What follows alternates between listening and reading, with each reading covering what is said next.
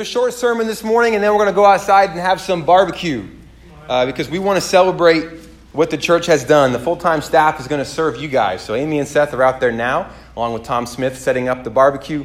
My wife and I will head out there after service. We're going to serve you guys just to say thanks. We know so many people generously gave and, and uh, gave more than they could in a lot of ways uh, to be able to reach our goal of $45,000, which is over, which is about over 20 times your regular giving per member. So that's a, that's a huge multiple. So whatever you're giving weekly, that's 20 times that. So a lot of you gave more than 20 times to be able to do that. So we're grateful for that. We're immensely grateful for that. That's able to hire campus ministers. That's able to go to send money to our sister churches in India. My wife and I got a chance to go to India this summer. It's where we're wearing this traditional Indian garb here, and we uh, got these as gifts from our brothers and sisters in Chennai. We'll talk about that here in a second. But I just thought about gratitude this morning, and I imagined, I thought, what are we usually grateful about? Um, and I think a lot of times, especially in America, the things that come to mind in terms of gratitude are usually material things. Things we have, like God's given me this job, or this house, or this money, or this grade, or this person, this spouse, this boyfriend, this girlfriend, this God's given me this timeshare, God's given me this vacation home, God's given me these things. Uh, and so that usually is intertwined into our theology. And so in America, especially in the West, we struggle theologically in believing in a God that, that might take away those things We're not allowed to have luxuries. We go, oh, why would God take away these luxuries? Well, does God really exist? Because we live in a world where we believe we should and rightfully should have all these things that we deserve. And part of that comes from all number of things that we can't get into this morning. But I began to think about gratitude and what we're grateful for. And I thought, man, we should just spend a Sunday morning just being grateful. And there's a lot of good things that are uh, easy to be grateful for. There's also things that are good to be grateful for, but hard to get there in your heart, to be grateful for it, even though you know you should. And I just wanted to run through the year. This year we've had a lot of good. We've had uh, monthly baptisms this year, which is an incredible thing. Something we've, we haven't had since Jane and I have been here in the church. And we just wanted to celebrate some of those this morning. You know, first, Kathy Jeffers got baptized in January. She's right here, Kathy. That is that's such an epic photo. I love it. I love Kennedy's like getting her hype for a football game. She's like, yes, hit me again. There you go. So, Kathy, yeah, Josh Riggs got baptized. Josh, which is great. Uh, there at night, that was a night baptism. That was pretty cool. That was Valentine's Day, which was pretty awesome there. Uh, also, let's see, Dan got baptized. Uh, that's at Dark Hollow Trail in Shenandoah National Park. It says after Jesus got baptized, the Holy Spirit descended on him like a dove. But no, I don't know. It just looks like he's receiving something there. But, uh, but no, that was an awesome baptism, a very cold baptism, if I may add. Uh, there were also a lot of baptisms this year where, uh, as the, uh, the, brothers going into the water, we fell in or we were drifting away with the current. There were some scary moments this year with the baptisms. And I think Jacob fell in this water. Is he here so I can embarrass him? You hear Jacob? I don't see him. But hey, no, I don't see him. Okay, so he's probably doing a night shift. But um, Dan got baptized there. Um, Dana Washington got baptized. This is great. This is beautiful. That's a beautiful photo. Dana, Dana got baptized there. Uh, Natalie Smith got baptized. Natalie. That one's great. She's such an awesome smile on Natalie. Natalie's doing a great job. She, she was helping with the barbecue earlier. She's already doing awesome stuff. All right. We got any more here? Let's see. Oh, we got Yelena got baptized. Yelena Riggs, the other half of the Riggs combo right there. So Josh and Yelena both baptized this year. And then finally, Caleb Martin got baptized up at James Madison University. Uh, Caleb is this guy right here. So right there. Oh, not Josh, the other guy. That guy. Too many tools on this thing. I like it. So, the title of this lesson this morning is A Shared Salvation. You know, there's been a lot of good that's happened, not just baptisms, but there's many more also who have not got baptized yet, but are seeking God, are currently seeking to, to become disciples. There are those of us who've made the decision to follow God, but there's been victories in repentance, or victories in maturity, or victories in growth, maybe in your parenting and maybe repenting of a stubborn sin. There's been victories in friendships, victories in, in pe- people moving in. And even as hard as it is, victories in people moving away, to be able to see them go on to be not just away from, not going to be away from God, but to go be a part of God and part of God's kingdom somewhere else. Uh, they've had great relationships in the church be built. There's been so many good things that have happened. But you ever read the Bible and you, you kind of, it feels weird. There's sometimes you read the Bible and there's just this obvious disparity between what they're going through and what we're going through. And sometimes you kind of go, why is that? And it can cause sometimes a bit of a discouragement. Like, why aren't we going through what necessarily they felt or what they were going through? And uh, we can go ahead and read the verse, and then Jenny and I actually wanted to share a little bit from India, and then we'll go from there. But in 2 Corinthians, now imagine being there. I love the Corinthian correspondence. Now imagine being there. Paul's had a problem with, the, with those in Corinth for a reason. Corinth is this Greek city. There's a problem in Corinth because they love Greek philosophy. Some of you at UVA have met philosophy majors, and they're just the worst. And you have to deal. No, any philosophy majors?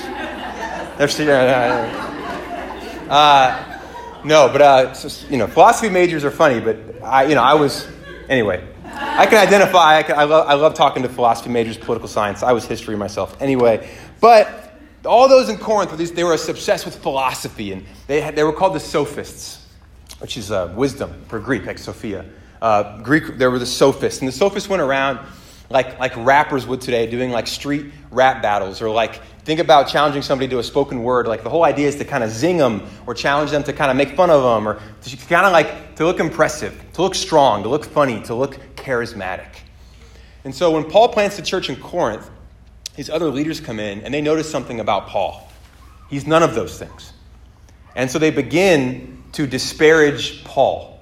They begin to say things like, He's your leader, why is he getting persecuted all the time? He's your leader. Why is he failing? Why isn't he that good of a speaker? He's your leader. Why is he not very impressive? Why isn't he as charismatic as we are? We're successful. We've had success in our lives. We've done well. So Paul writes the letter in 1 Corinthians to kind of deal with that. And there's an embarrassing moment where Paul actually returns to Corinth, and they, those in Corinth reject him. They, they turn their back on him. Now, Paul uh, at some point between 1st and 2nd Corinthians, there's a reconciliation that happens. Kind of. Anyone who's ever reconciled with somebody, you're like, how'd that reconciliation talk go? I think it went pretty well, but there's, you're not quite all the way back yet. Like there's still some nervousness, some insecurity there. And as Paul writes Second Corinthians, there's still some nervousness and insecurity there in his relationship with the church. Because they've, they've, they've kind of kicked this guy out, this other rival guy making fun of Paul or putting him down, saying he's not successful, he's not impressive. And Paul comes in and writes this to the second to the Corinthians here in 2 Corinthians chapter 1 verse 3. Praise be to the God and Father of our Lord Jesus Christ, the Father of compassion and the God of all comfort, who comforts us in all of our troubles, so that we can comfort those in any trouble with the comfort we ourselves receive from God. For just as we share abundantly in the sufferings of Christ, so also our comfort abounds through Christ. If we are distressed, it is for your comfort and salvation. If we are comforted, it is for your comfort, which produces in you uh, patience, patient endurance of the same suffering we suffer. And our hope for you is firm, because we know that just as you share in our sufferings, so also you share in our comfort. We do not want you to be uninformed, brothers and sisters, about the troubles we experienced in the province of Asia. We were under great pressure and beyond our ability to endure, so that we despaired of even life itself. Indeed, we felt we had received the sentence of death. But this happened that we might not rely on ourselves, but on God, who raises the dead. He has delivered us from such a deadly peril and he will deliver us again. On him we have set our hope that he will continue to deliver us as you help us by your prayers. Then many will give thanks on our behalf for the gracious favor granted us in answer to the prayers of many. Uh, my wife's going to come up and share a little bit about what we were able to learn in our travels to India uh, this past summer. Hello. Um, so we did have the pleasure of going to India for a very short time um, for family reasons, but uh, this is us on the end with the Hutchins and then the Bruns. I think Phil's taking the picture, so that's Beth Bruns. And then those are our friends that we met, Malati and Ewan, I think is his name. Um, but they were very welcoming. It was such a cool thing to see the way that they lived and the way that they served and the way that they loved. Um, and so I just love looking through Second Corinthians. I felt like it's so infused with grace. And um, I, you can just tell when you're talking to people in India. Like they talk about God's grace all the time. And Drew had mentioned a little bit earlier, but I think for us, we worry so much about luxury, the things that we worry, like, will we have, you know, the house and be able to pay for those things? And those are for our livelihood, but we can worry about luxury, but they worry about survival. And you just see that like as you're driving through, like driving through the streets, you almost die because there are always like so many roads and cattle running through the road, and it was just wild. But um, but it was crazy to see how um, joyful they were and talked about, and they were dependent on God's grace. And I love that in this scripture where it talks about um, we felt we received the sentence of death, but this happened that we might not rely on ourselves, but on God who raises the dead. That they have the they have a lack of material where it felt almost like their minds were cleared from being able to worry about the, the struggles of this life, and they had to depend on God. Their livelihood depended on that. Um, and so it was through this day to day that they were really clinging to God's grace. It was in their conversations, in their prayers, always like so full of grace because they looked to um, the further hope of heaven. Like that was always on the forefront of their mind, um, which was so convicting for me in thinking about how can I keep that mindset even though I have this wealth around me. Like there's almost no way of getting around it because we're just very protected. We're very safe, you know, for the most part um, here. And I think we also hope um, for comfort and an easy life. We hope for the American dream, we, you know, all of those things. But they actually expect suffering. And it was just such a different mindset that made it just so clear to see what God was doing in their life, how God was going to bring them through. They were just dependent for financially, for relationships, for salvation, most importantly, and that was always on their hearts. Um, and so, thinking about that coming here was just like, how can I really clear my mind to see those things? And having my mind always set on heaven, always set on what really matters. Um, and they were just continually giving. And it was just so encouraging to see that um, and see their hearts and welcoming us. And um, was there another one?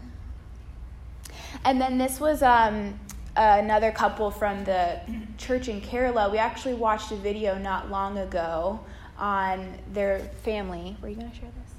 Yeah, go ahead. So they um, were on the western the western coast of India, but they came over to this deacons retreat that we were hosting. Um, and Nathan and Suma are their names, but Nate, uh, they lead a small church about our size. And so we were going to get a chance to go travel and see their church, but we were called back for um, a funeral. And um, they came and we got to have lunch with them, and it was just so encouraging to talk with them and hear their stories. So they lead a church full time, but he works as a vet, a veterinarian, and leads the church while having that full time job. And then she is full time ministry staff. But she recently had a, an accident, um, an automobile accident, where she was in the hospital and couldn't move and almost couldn't walk again but yet God totally transformed all of that, and she is like fully functioning. The only thing that she's missing is her um, sense of taste. So it's funny going to India where they already have everything spicy, but she still can't taste it.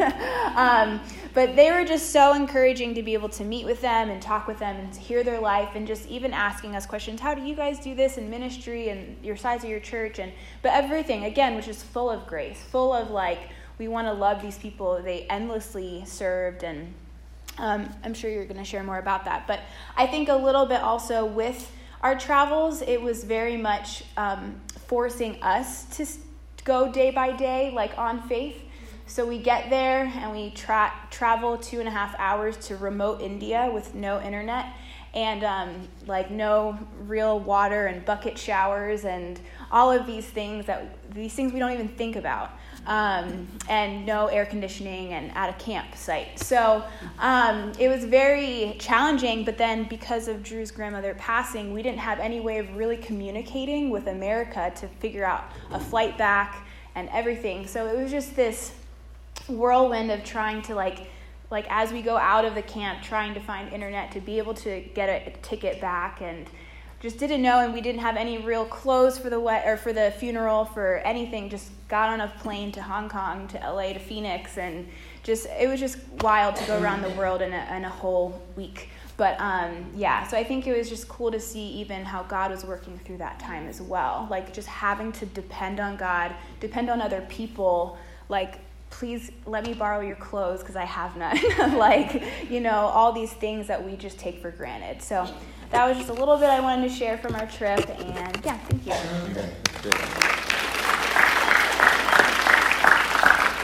Yeah, this was the hardest part about leaving India early. You know, my grandma passed. Uh, we were on the tarmac on the flight leaving and got the text that my grandmother passed away. So we, we just had to turn around and come right back pretty much after three days. But uh, this was the hardest part because we were going to go spend a week with um, Nathan and Suma uh, in their church, which is our similar size uh, on the western coast of India, and kind of like our sister twin church over there. And as we talked about things we were working on as a church, they're like, that's the same thing we're going through as well. Just want to share one little story about them. They're just an incredible couple. She, she's full time in ministry, and he, uh, he's a full time veterinarian and leads the church. And we gave some money to send to India so that the Indian, there's like 20 churches in India that are part of our family of churches that have full time, uh, that, don't, that don't have full time leaders. They basically have somebody who works a full time job, like a lot of you, and then leads a church of this size, uh, you know, in addition in their extra time. That's what Nathan does, as well, and uh, Walsuma is, is um, full time church. So I asked him, I said, we sent, uh, we sent some money over, like we want to make sure that you guys, you know, are able to get some of that, like, so you guys can get some help. And he was just like, oh, we could, we could never touch that. And I said, uh, but we sent it over for you guys. He goes, we don't need it. I said, but I'm thinking you do need it. You're a full time vet, and I'm thinking I'm a schmuck, you know. I'm, you know I got one job. Uh, you have two jobs. But um, no, I said, you need it like you're not full time. Like, wouldn't that help you be able to do more for the church? He goes, we have so much in Kerala.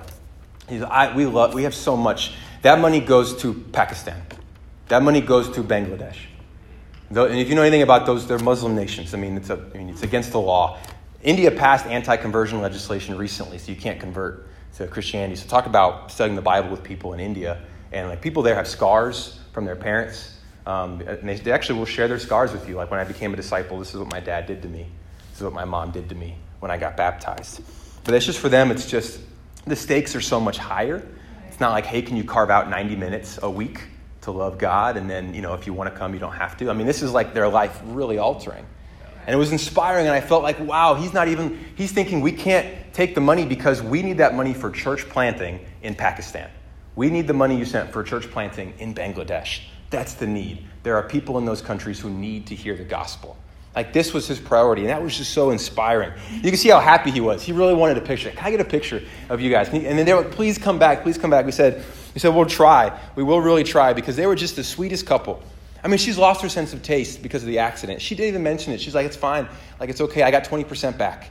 She, like, we're like, that's not very much, you know, but she's like, I have 20%. I was like, all right, amen. But just, like Jenny said, everything they talk about, you're just like, shouldn't you be complaining more? But you're realizing, wow, my worldview, my paradigm, everything I, everything I struggle with is like these luxuries or these annoyances or these things that I've just become accustomed to. And um, here in 2 Corinthians 1, our simple challenge today to the church, and we've talked about the good news, we've talked about the baptisms, but one of the things that's beautiful in this passage, and I don't know if you caught it, but Paul does something really powerful here. He says, We've suffered. We've also had comfort and you share in that with us. When we suffer, you suffer. But our comfort we give to you. And even says earlier, God has comforted us, therefore we can comfort you. And I began to think about us in the hard times. And Gabe talked about it two Sundays ago, but when we go through hard times in the church, I believe this is a missed opportunity for us to come closer together. Too often when things happen, and sometimes things can be really rough. This year we've had a really hard year of, of death. We've had death and disease and a lot of things in the church affected, people affected by the church, uh, affected by that in the church and somehow, by some way. People lose jobs. We've had difficult things. And the temptation, I think, for us is to pull back in the bad times, and then when things are good, pull in or come in. Things are really well, let me now let you into my life. And I think what Paul's saying is, is here is we actually we can't rob each other of an opportunity to suffer together. And too often I think we, we don't let each other in when we're going through something. But pulling somebody in and suffering together, coming together, and rejoicing together, but also going through things together. I know one of the things I, that comes up a lot, you know, in, in my times with people in the church is I just feel like I don't have connections. I don't feel like I have friendships. I feel alone. And too often, I think we base our relationships on like people that are similar to us or people that like the same thing. Or, but what's beautiful about the people here in this church and about Paul and what's going on is the thing they have in common is Jesus. And it's not like, hey, let's talk about Jesus, like Jesus trivia. Like, let's be friends and talk about, did you know Jesus' dad's name was? That's not how they bonded. Did you know that Jesus was? No, it's not that. It's we have Jesus because we need Jesus. That's how we bond. I need Jesus because I've been struggling with anger recently. How you doing, brother? Well, I've been struggling in my marriage recently. Can you pray for me? That's what bonds us is vulnerability, openness, letting somebody in. And it's really easy. The whole world is uh, it's, it's easy not to do that. And I grew up around disciples. I'm very grateful for that. Sometimes, you know, I have family that's outside that are, that are non-Christians, right? And sometimes they're very friendly, but sometimes you go to an event, a family event, and Nobody asks you a question. I'm like, I've been here for two hours and nobody's asked me one question. Like, not even, how are you? I just, I just exist here. And I know that's not, not everybody in the world, but I think that I'm so used to like people like, how you doing? How's it going? How, you know, how can I pray for you? How, what's going on in your life? Like we had this, I think this great expectation, but I think we've, we've, we've struggled with this in a lot of ways. And I think it's because when we go through hard times, we don't let each other in. And then we make decisions on our own, massive decisions on our own. And then when we tell people, I made this huge decision on my own, people go, What? And they go, Don't judge me. I made a decision. The church is judging me. Because I made, but you didn't let us in. You didn't let us in. And it's not that we want you to, we don't want to force you, we're not making you be a robot. We're not making, you don't have to do what we say. You know, should, we just want to be, we want to be, we want to be together. We want to be unified. You can make whatever decision you, you think is best, but why haven't you let me in? Why haven't you let us in? And Paul's saying that. Paul's, Paul says in verse 8, we don't want you to be uninformed. If anybody deserves to be uninformed in Paul's life, it's the stinking Corinthians. The people who stabbed him in his back. The church that gave up on him. The church that chose another leader because it was a better leader. Can you imagine that? Like, that would be so hurtful if I came here as a Drew, we found a better leader. He's taller, he's funnier, he's more successful. He's going to be more. We, Drew, no, no thanks. Like uh, my relationship, it would be hard to be like, hey, I don't want you guys to be uninformed about my life. I want to continue to let you in. That's what Paul's doing. These people have hurt him. Now they've reconciled, sort of. If you read the rest of the book, you kind of get that sense. But Paul's like, I don't want you to be uninformed.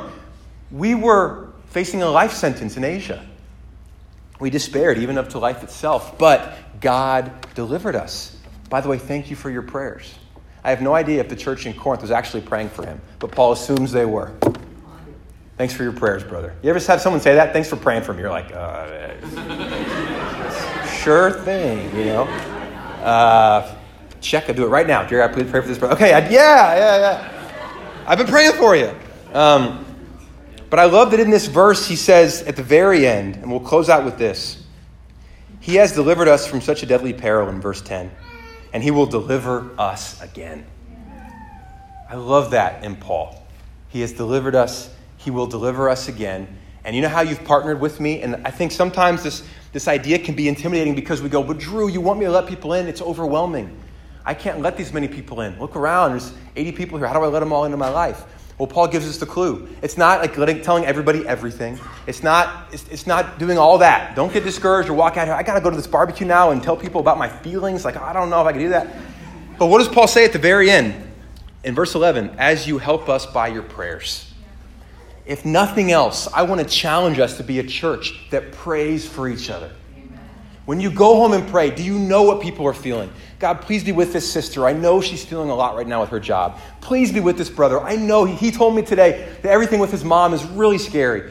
God, be, please be with this person. Please be with that person. Please be with this ministry. I know they're struggling, God, but when we pray for each other and we see each other at service, there's that connection there of how are you doing? I've been praying for you. How's it going?